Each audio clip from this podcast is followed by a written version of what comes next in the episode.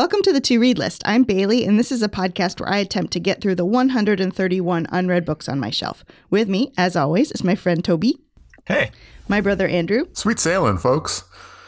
and my husband Dylan's the sound recordist. Even sweeter sailing. I have n- no idea what Andrew just said. I thought he said sweet sailing. Did he not say that?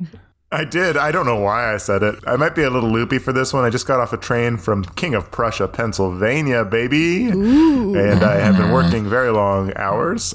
Uh, but I'm here, and it's gonna get wacky. Oh, yeah. how was your visit to the king, Andrew? He says, "Shop at my many malls," and He's I always didn't. saying that. I did not do that. Missed opportunity. Is, is the town called King of Prussia? So if you're going to write it out, you have to write three words? yeah, King of Prussia, Pennsylvania, about 20 minutes outside of Philly. Hey guys, it's good to talk to you. I just want to throw something out there, which is according to our statistics, we've gotten some new listeners, which is exciting. I hope you guys are enjoying our crazy ramblings. Um, and so, thank you to the new listeners, and thanks for recommending us, and thanks for writing some really nice reviews. They warm my heart. Yeah. My heart is warmed as well. My heart is so warm, it's becoming a problem. But keep those reviews coming. Yeah, I'll, I'll tell you what really gets my heart uh, so warm that I feel like I need to go to the doctor uh, is when I see people in our reviews uh, referring to themselves as Pedros. Yeah. That's that really uh, gets me going. I mean, you're the one that made that that term, Toby, so it's all you. For those who don't know, Toby just decided to one-sidedly call the listeners Pejos, and it has stuck. That's not true, Andrew. I believe you and I did it together on an episode when Dylan and Bailey were on uh, paternity leave, and uh, and I think I, I pitched a bunch of different names to you, and you said anyone but that one, uh, and then That we went with sounds that right. one. Um, I have a tale of personal triumph. Ooh, congratulations. Ooh. I walked past a little free library and I saw a book in it that I was interested in. And I, it's called um, Finley Donovan is Killing It. And it's about a mom solving a mystery. And it's been all over Bookstagram. I picked it up, I read the back, I took it in my hand, I walked two feet, and then I walked back and put it back in the little free library and closed the door. No shame. Wow. Um, I would like more praise, please, Andrew. Good job sticking to your own measure of success. oh, ouch. Wow. Um, but does anybody else have any shame? Any new books you've acquired? I don't have any new books, um, and uh, and I'm going to tell you why that's really impressive right now, and I'm going to derail everyone else's shame for just a few minutes because I have something I need to speak on. Please do. it is related to that giant crab-filled wonderland that is Brandon Sanderson's Cosmere. Okay, one one or two of those words made some sense to me, and one of them was Brandon. Same. Come on, guys. You don't know the Cosmere? Follow the memes. Jeez. I know Dylan is actually pretty on top of the memes of the Cosmere, despite never having read a single book. He just sends me random memes in hopes that they make sense, and his hit rate is about fifty percent. Yeah, I, a listener um, called out that I didn't discuss this in last episode, and I can't remember if it's because it wasn't top of mind, which it should have been, or if it happened like a day or two after we recorded. But regardless, uh, Brandon Sanderson, you can think of him as the anti George R. R. Martin in that he like publishes his books with startling regularity. And hates suspenders.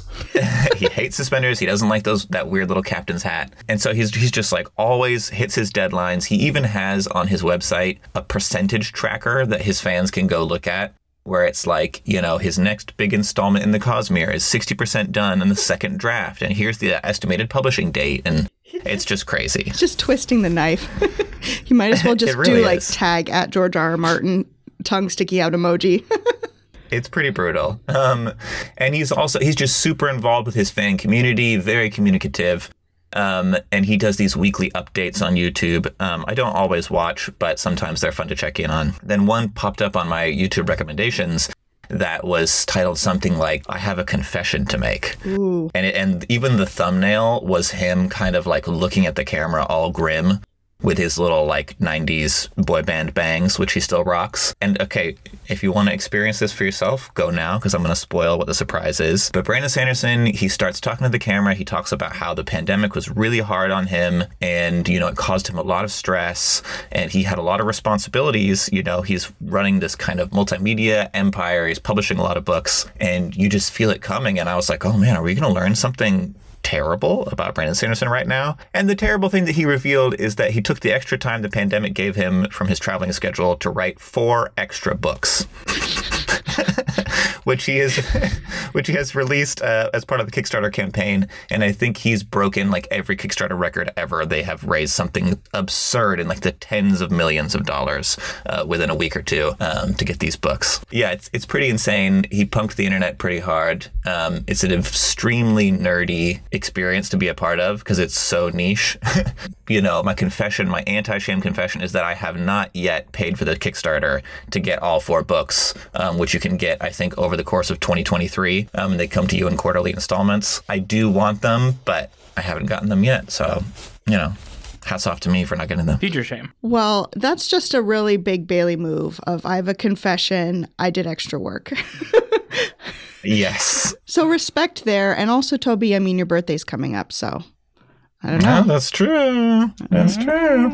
You guys could ruin my shame for me. Mm-hmm. Yeah, I feel like Bailey and Brandon Sanderson would get along like a house on fire. I do like suspenders, though. So Uh, well, if you became really good friends, then you could just be like, "Hey, can you wear these George R. R. Martin suspenders and hat for me?" And he'd be like, "No, we're not friends anymore."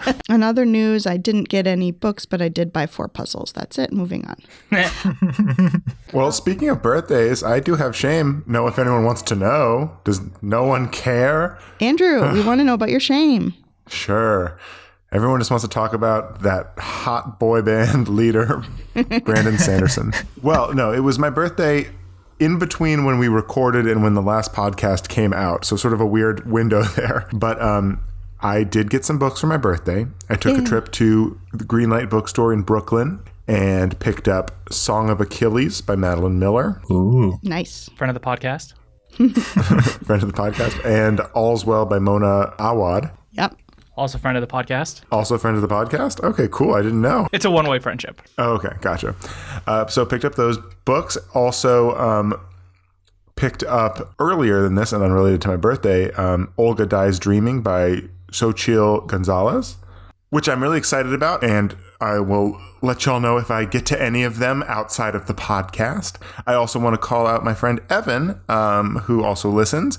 He sent me two T-shirts, uh, both reading themed, one with Shakespeare on it, and one with the lovely message "Reading is a ticket to adventure," and I will wear them proudly.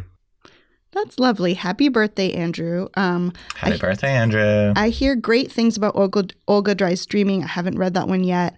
I have read All's Well and Bunny by Mona Awad, and I really like them both. They're nutso in the best way.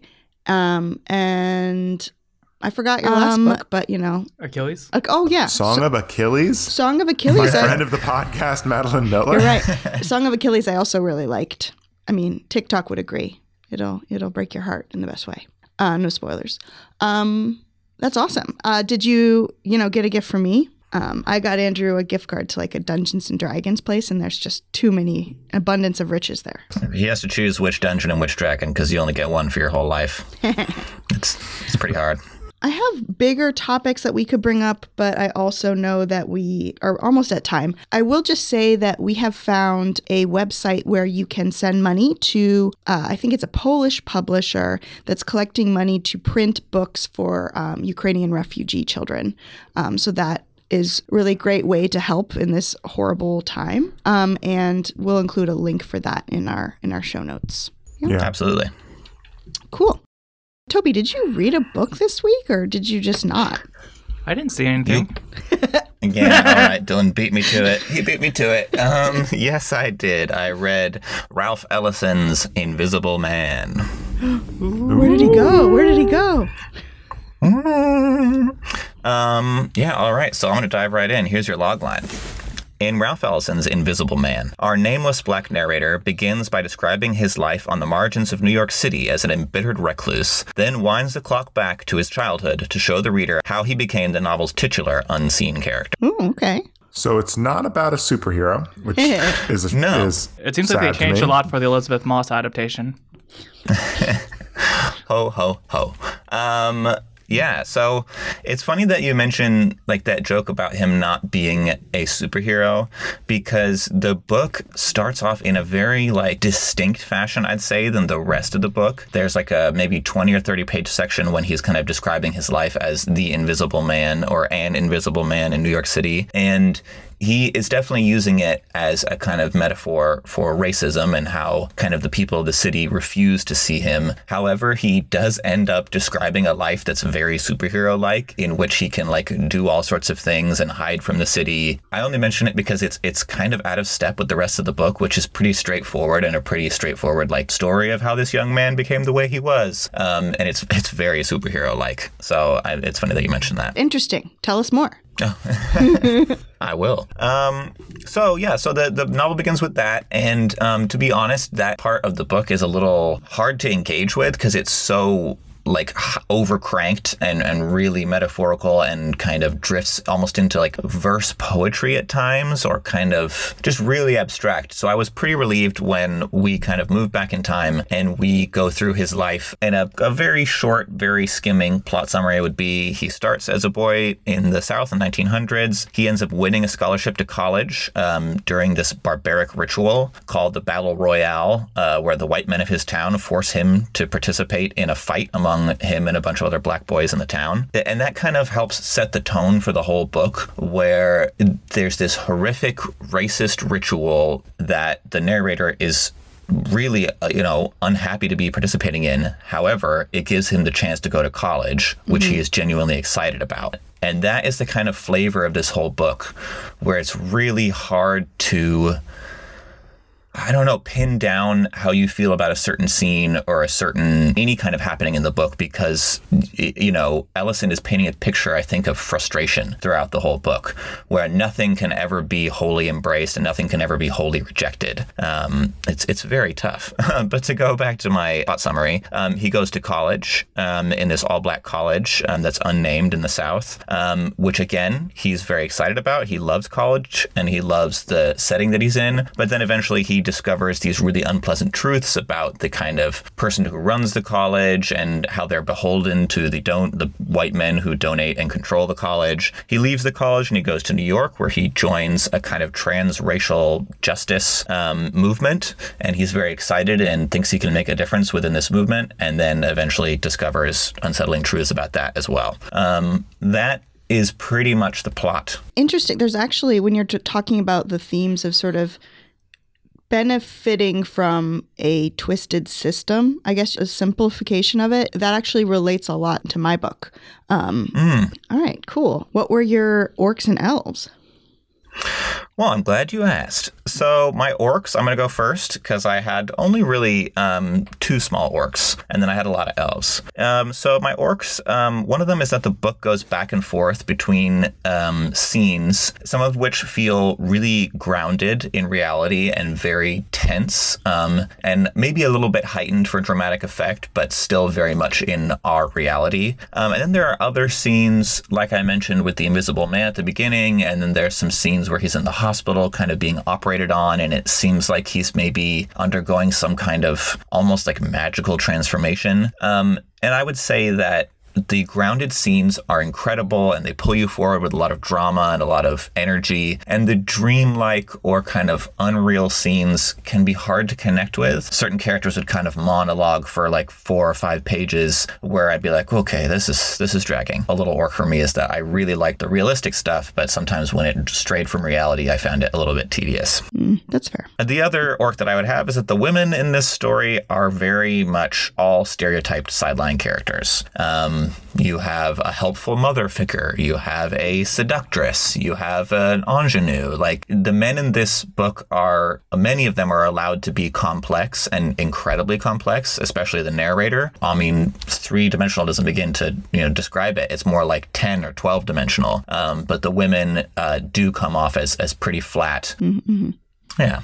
But those are my only orcs. The elves, I would say that there is a plot to this book, um, which is maybe it's not on the edge of your seat exciting, but in a book like this, which is very much about examining an issue and philosophizing quite a lot of the time, um, often these types of books abandon plot entirely or have just like the shallowest plot ever. You know, this one actually has a plot that I really cared about. I cared what happened to the narrator, and so that really helped a lot. I think um, moving through the book. I was just laughing at prose. This book has a plot. yeah. Well, you know, like there are some of these like heavy hitter books that where you're just like, okay, well, I guess I'm. It's just on me to Yeah. like make it through this book on I my also didn't know it was so long, so definitely a plot would be helpful. Hmm. I don't know it was that long either. Um, another elf is that uh, Ellison's dialogue is really fantastic. I'm curious to hear in the research if he did any kind of playwriting or any other kind of writing because he really his dialogue is fantastic. His descriptions can be very lyrical and beautiful. Some of the voices he captures for different characters are, are really impressive. Well, Toby, you'll have to wait. oh, I hate it when he does that. and then uh, I will say my last uh, big elf is that this is a.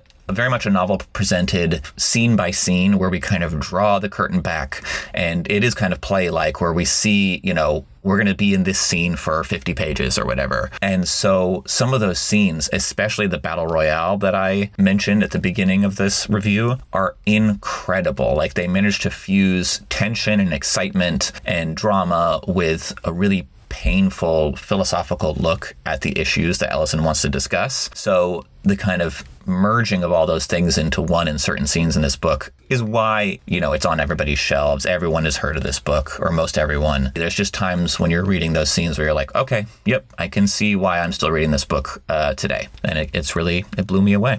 Awesome. Um, so I think to kind of wrap things up is that one of the best things I can say to describe my experience of reading this book is that I don't 100% understand the title. I think I understand the concept sort of of what being an invisible man is. Um, to the narrator, but the narrator himself kind of contradicts what it is to be an invisible man. If I really enjoy a book, I will do some, you know, looking up and kind of seeing what I've missed about it online.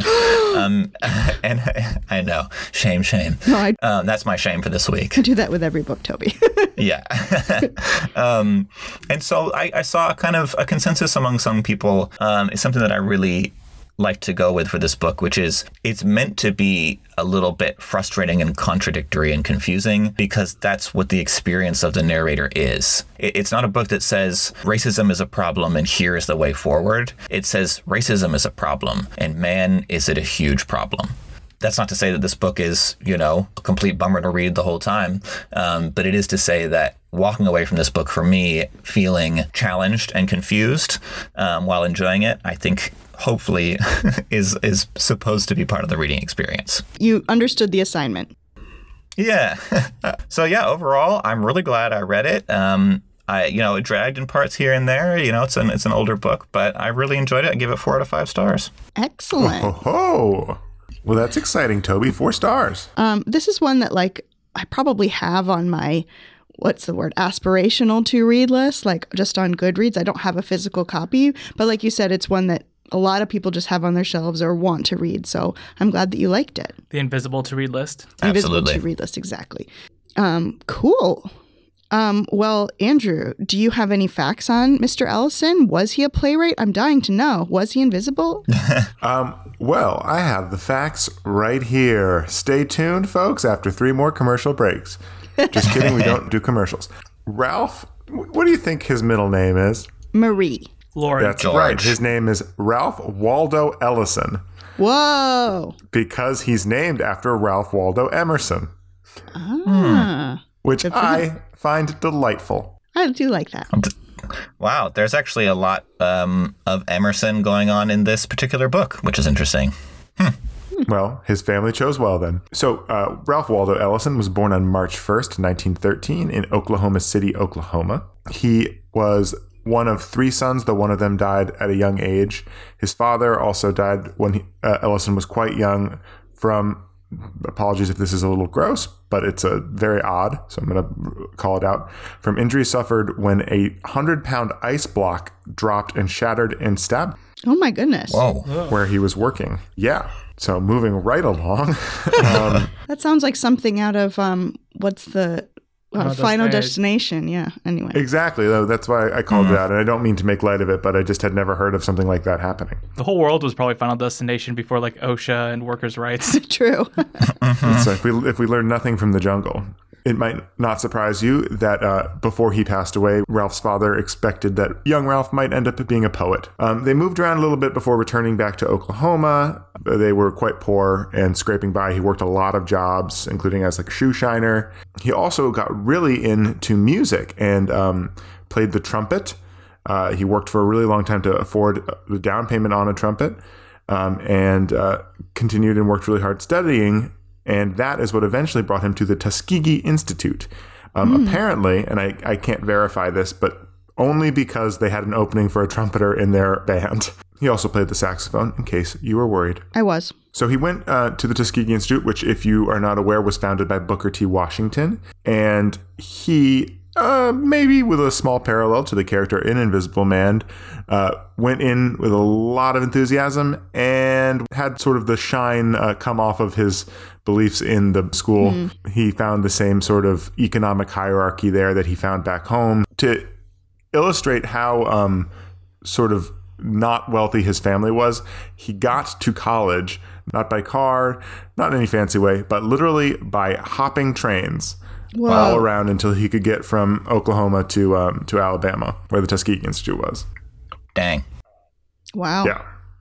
Beyond that, he he did find while he was there a love for writing. He also was discovered by a teacher, uh, Morteza Drezel Sprague, um, who encouraged him to write, and also is who um, his first essay collection is dedicated to. Wowzers Bowsers, Morteza Sprague. That is an old timey name if I've ever heard one.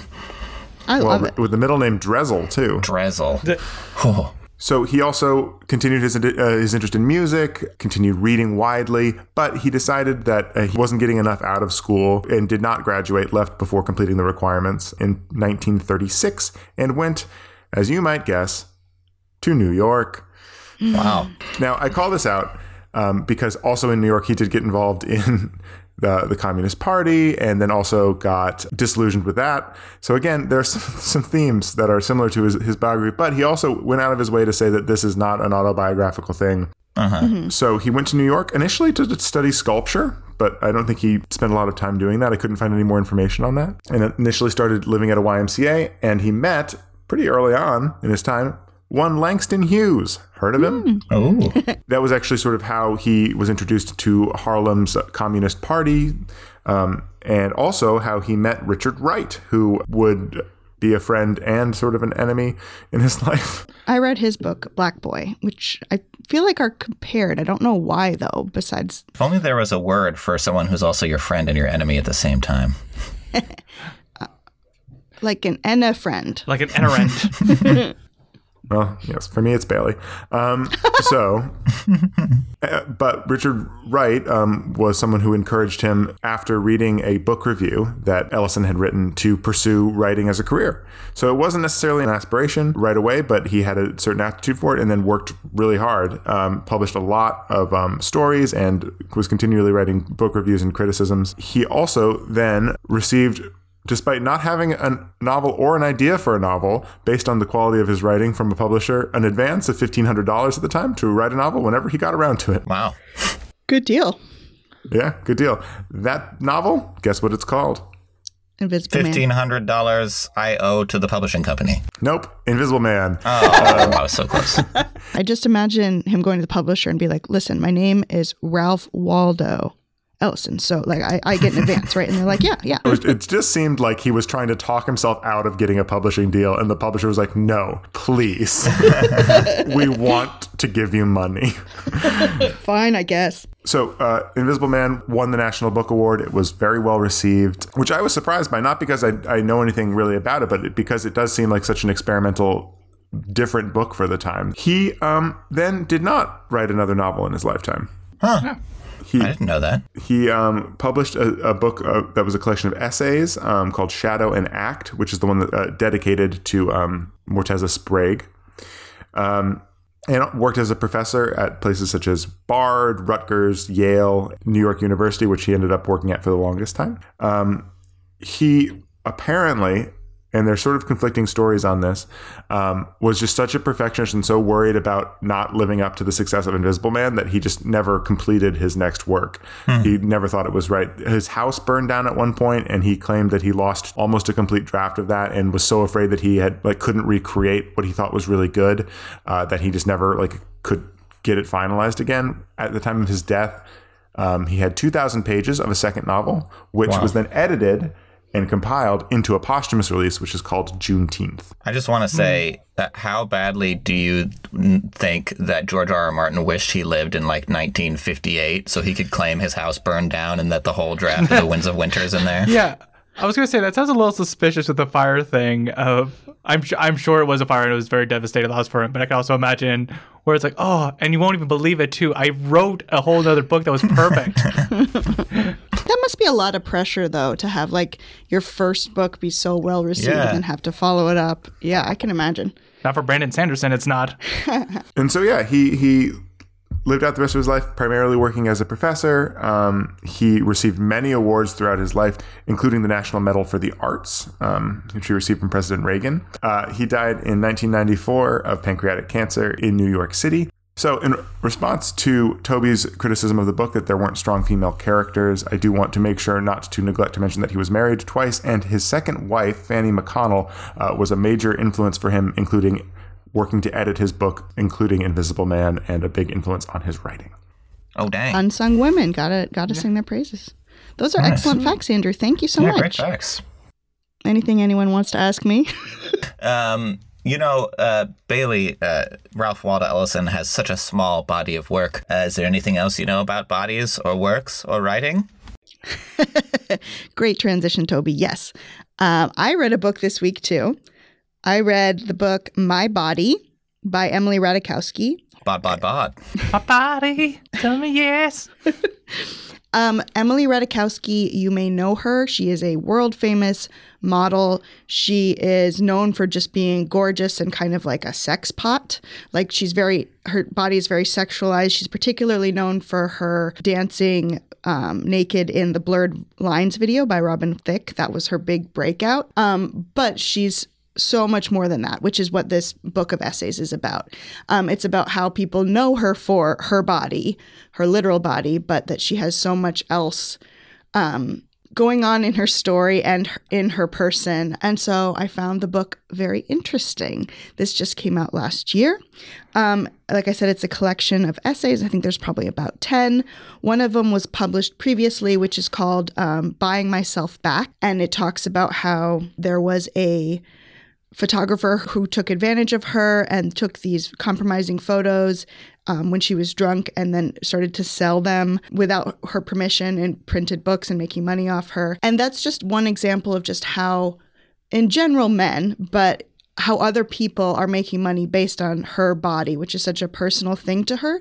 But at this point, she recognizes that her physical body is almost separate from herself because people have turned her into a commodity. That reminds me a lot of um, a lot of uh, a book that we covered a long time ago on the podcast, Blonde, um, mm-hmm. by Joyce yeah. Carol yeah. Oates, the Marilyn Monroe novel she wrote, and a very similar story of of photographers owning images that would make them a lot of money, but they're images of this woman's body, and yeah, I don't know, it's an interesting parallel. Yeah, definitely. And it's so interesting that it is pictures of her, but she has no ownership of it. She also, um, there's one essay called Pamela where she talks about Pamela Anderson. And I thought that was interesting, especially for those of you who have been watching the show on Hulu, Pam and Tommy, um, because Pam Anderson has a similar experience where people made assumptions about her because of her body um, that weren't true. Um, one of the main themes of this book, um, and that I think people online have been saying, is oh, wow, Emily Ratajkowski is smart, um, which, which I think is pretty offensive. But, and she talks about it in the book. What's interesting is that she's very conscious of her place in the world. So she talks about how you know, she knows that if she references an Antonioni film, suddenly her photographers are going to respect her. Or like if she mm. says like, "Oh, I studied art," they're suddenly going to look at her differently rather than as she says about the blurred lines video, she says, "I was nothing more than the hired mannequin." Like they just think of her as a body versus as a person. So mm. She is an excellent writer. Um, and as I said, very smart. I think her parents, well, Andrew, I don't want to spoil it. Maybe Andrew has it in the facts, but one of them was a professor. She's very smart. Um, and she talks a lot about her conflicted feelings and puts you in this world that, at least for me, I have no concept of what it would be like to be in this world. Like she talks about really fancy parties, getting paid vacations because you're a huge influencer, you know, wearing these tiny, skimpy outfits and people looking at you. I've never had that experience. So it's interesting to get inside her head because she is so smart, and I'm sure most models are smart in the same way, but she's able to see what other people are looking at her and the power that their gaze gives her, but then at the same time takes away from her. Um, yeah. Well, it's good that we are, have um, Andrew on this podcast because he can talk to us about like his skimpy outfits that he wears around town in Woodstock, right? Uh, yeah, but you don't have to talk about them because the town is talking about it for me. I mean, you got, you know, a really famous guy to pay for you to go to the Super Bowl just to look pretty, right, Andrew? That happened to you this year? Almost every year, but this year, yes. Kanye was using Andrew to get back at Kim. so so I found that to be really interesting because there are times where obviously I don't understand her world or I don't understand why she behaves in a certain way, which is, you know, showing a lot of confidence in like being naked or being overexposed or whatever, but it's for a purpose. Like I don't understand it, but she puts me in her head and I start to realize that she's doing this recognizing why and how she's doing it, if that makes sense. Does that make sense? It kind of does. I mean, you were mentioning the Pam and Tommy thing, and I, we were talking about this a little bit earlier, but like it seems like yes, their stories are similar, but they take place in two different types of worlds: the '90s versus the 2020s. Mm-hmm. It's different, but in some ways the same. Yeah, but with the, Instagram changes it. Um, and you know, some people have criticized the book because they're like, "How dare you be critical of this world?" And you know, people objectifying you when you put picture naked pictures of yourself on Instagram every day and, and want the likes. But that's the thing; it is thorny, and she's talking about her need for validation at the same time recognizing that it's messed up that she wants that need. Yeah, I mean, it's the thing where like this is also not a Pam and Tommy podcast, but like the idea that in the 90s people really didn't have control of their own place in the media and they kind of had to like whatever people wrote about you, that's it. And then the internet kind of flattened everything that like, oh, you can now put your own stories out into the world. Yes, but at the same time, once it's out on the internet, you have no control over True. it, um, which is what happened with these images. Like when the photographer took advantage of her and she's trying to stop, you know, people from buying the book or him publishing it. It's like, well, the images are already on the internet, so you know, you don't have any control over over this part of yourself, which I think is interesting and connects to um, Pam Anderson. An example of how she or recognizes her conflicted feelings on page 207, she says, I so desperately craved men's validation that I accepted it even when it came wrapped in disrespect, which I think makes sense. Like she describes this scene of before Blurred Lines, her big breakout was the cover of Treats magazine, and she's nude on the cover, and that kind of was her big breakout. Oh boy, that magazine title is rough. Um, but the story that the photographer gives is that he was the one that discovered her, that like he was going to, you know, get rid of her because she doesn't look like your traditional model, so he was going to tell her to leave, and then she started talking about Antonioni and impressed him, and she's like, he's like, let's see what you got, and she came out naked, and he's like, whoa, look at you. Um, so she shares pieces from his interview and then explains it from her side that like he thinks that he was the one that discovered her, but in reality, she knew if she said a certain thing and if she came out in this powerful, confident way that he would look at her differently, mm. but that it's safer to have men think that they're the ones with the agency. So, all of this is to say that I think the essays are very interesting and very provocative. Um, as a group of essays, it doesn't, well, it definitely doesn't have, like, as you said, for Invisible Man, there's no cohesive plot. It, it you know, they're told out of sequence. Um, and there are parts where that you don't get, like, you don't you know, really know how she meets her husband or what it's like when she found out she was pregnant, stuff like that.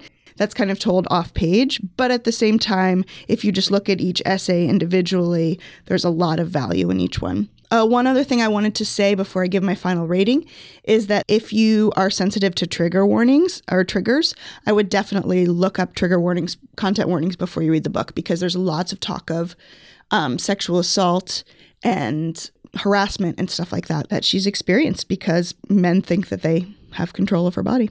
Um, so yeah, all this to say, I'm going to give this book four stars. I'm really looking forward to see what she writes next.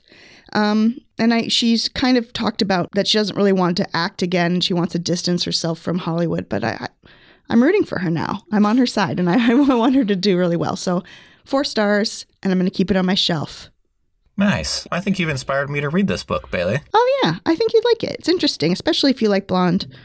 Andrew, do you have any facts on Emily Ratajkowski? Not a lot is known. Very reclusive.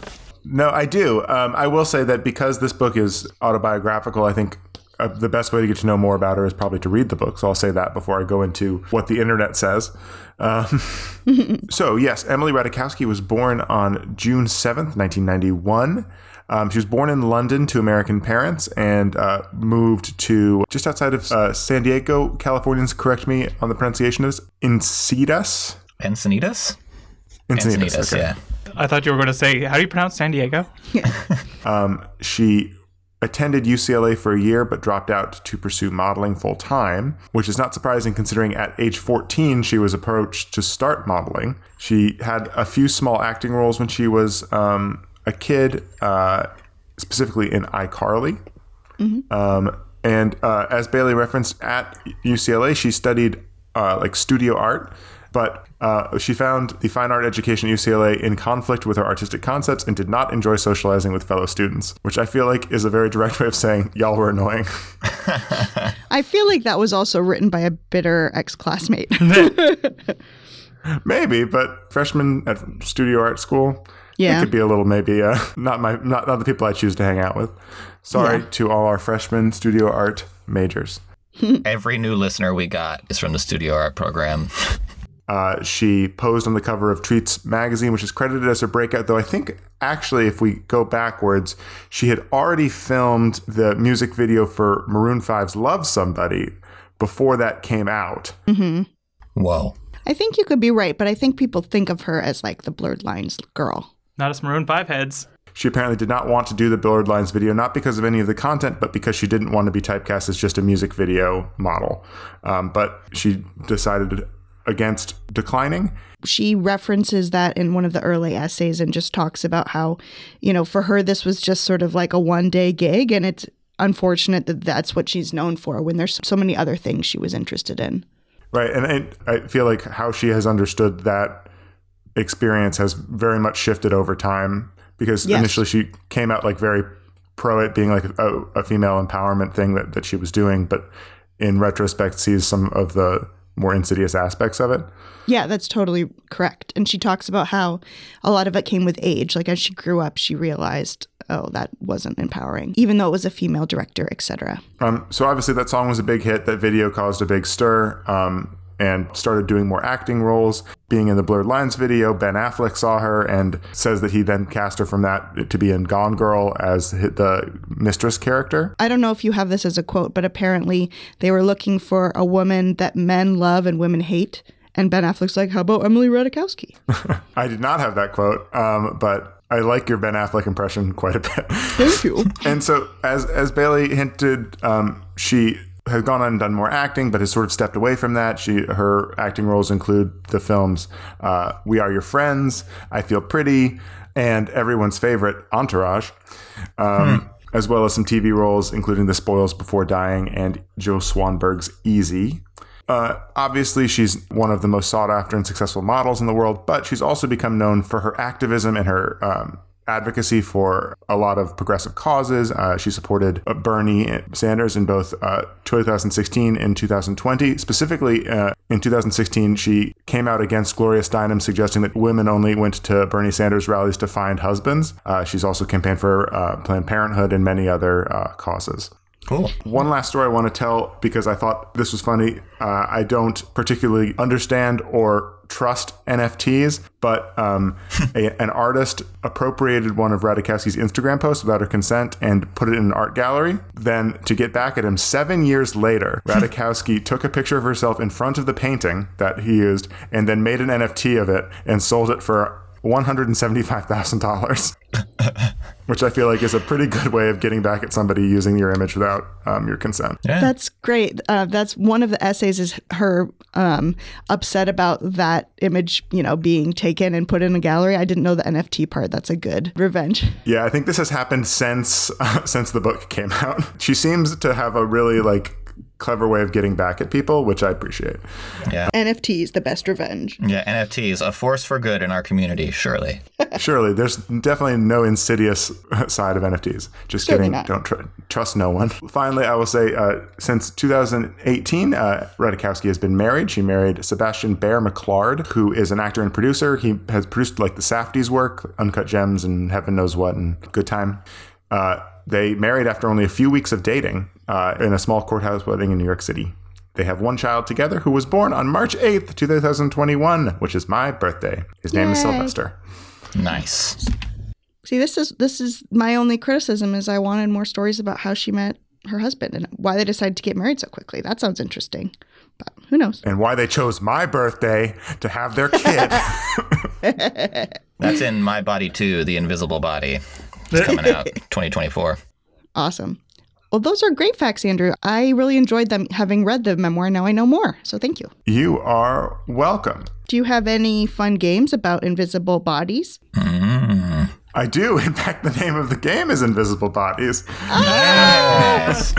Billy wins. Um, did I just win the game? I think you did win the game, but let's play it anyway and see if we get a different result. Okay. So, the way this game is going to work, which is again titled Invisible Bodies, um, we listed some of the acting credits of, um, of, of Emily Ratajkowski, and I'm sure everyone's favorite and the most well thought of them is the movie version of the television show Entourage. Oh yeah. oh, yeah. Which, if you know anything about Entourage, you know that it uh, stars Adrian Grenier and his entourage of people as a, a movie star uh, in Hollywood. So, real life people show up as cameos all the time. Yes. In fact, in the movie Entourage, Emily Ratajkowski plays herself. So, Wow. There's a problem, though, in this version of the world. Uh oh. Uh, the connection of these two books has given a lot of celebrities invisibility. Um, a condition that they cannot prevent. this is among the stupidest games I've ever made. I love it. So what I'm going to do is describe a situation in which a celebrity is invisible, and you have to tell me which celebrity it is. I'm in. Let's do it. All right. All right. So the way it'll work is I will describe the situation. You will buzz in by saying "I see him," and then tell me uh, "I see him" or "I see her" or any version of "I see" said like j'accuse, um, and tell me which uh, celebrity it is. Got it. Wait, to clarify, are these people who were in Entourage or this is just in general celebrities? Just say turtle for every answer and you're good. The pool of celebrities that I'm choosing from are all people who made cameos in 2015's film Entourage. See, the thing, Bailey, is that Vincent Chase, he's such a big star, he could socialize with anybody and you'd believe it. That's what's cool about the show. Aquaman. I feel like that's one thing that low key almost every dude our age is ashamed of is how much we all watched Entourage and how bad it was. and We didn't realize I at feel the like time. there was a time in the world where the girls watch Sex in the City and the guys watch Entourage. Hmm. And I reject that. Anyway, I'm ready to play and win. So, first off, surprising wide receivers in Florida. Footballs are hitting them in the head, tossed by this invisible man. I see him. Bailey, Dan Marino. Gonna coming out of retirement and still hitting people in the head with footballs because they cannot see where they're coming from. Oh, yeah. I see him. Bailey, Tom Brady. Tom Brady. Yes, Tom Brady is back in Tampa. Tampa Bay lives, and he's invisible now, apparently, which might be an advantage while you play football. There you go. Entrepreneurs everywhere are confused as they show up to this week's filming of Shark Tank only to see an empty chair that sometimes pushes money in front of them. I see him. Toby, Mark Cuban? that is correct. Mark Cuban shows up as himself. Yes. Mark Cuban can throw footballs too, though. So All right, so uh, a third of a point for Bailey for that first Okay. answer, and one full point for Toby. Hooray. People are confused everywhere in Hollywood as they keep hearing whispers over their shoulders that say, I have a certain set of skills, but they turn around to see no one. I see him. Bailey, Liam Neeson. that is correct. Yeah. Boom, boom, boom. The most recent reboot of family favorite Frasier is on hold because we cannot find one of its stars. I see him. Bailey? David Hyde Pierce. Um, no.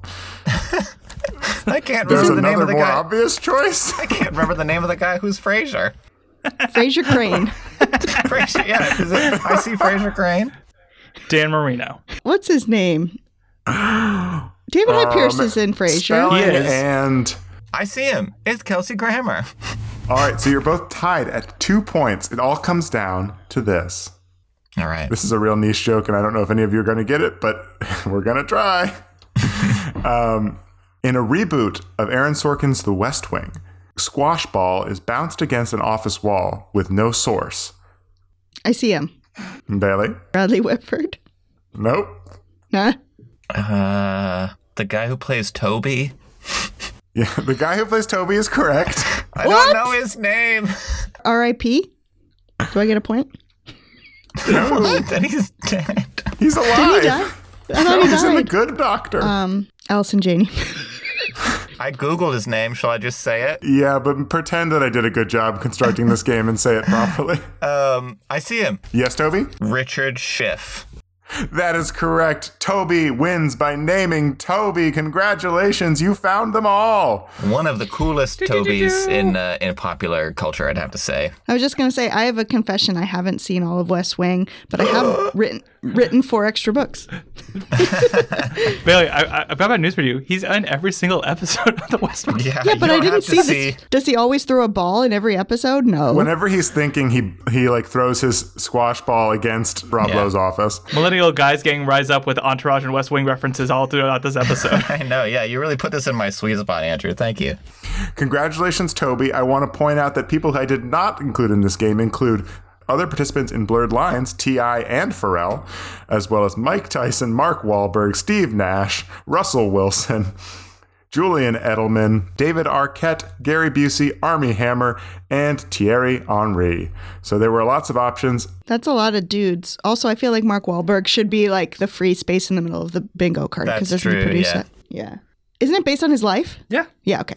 Um, thank you for that game, Andrew. Awesome job, me. Bad job, me. Good job, Toby. And to celebrate me choosing all the correct celebrities, do we have a little ritual to participate in? I think it's time for Dylan to be let out of his cage and to do the, choosening, choosening. The choosing. where Dylan chooses books at random off our shelves to read next. Oh, yeah.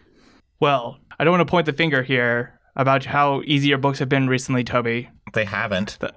That's why I'm giving you number 14, Fingersmith by Sarah Waters, Oh, because there's finger in the title. I think I have this book, Toby, that you like unloaded on me before you went on your road trip. so I think it's on my shelf too. it's a big edition. It's a big book.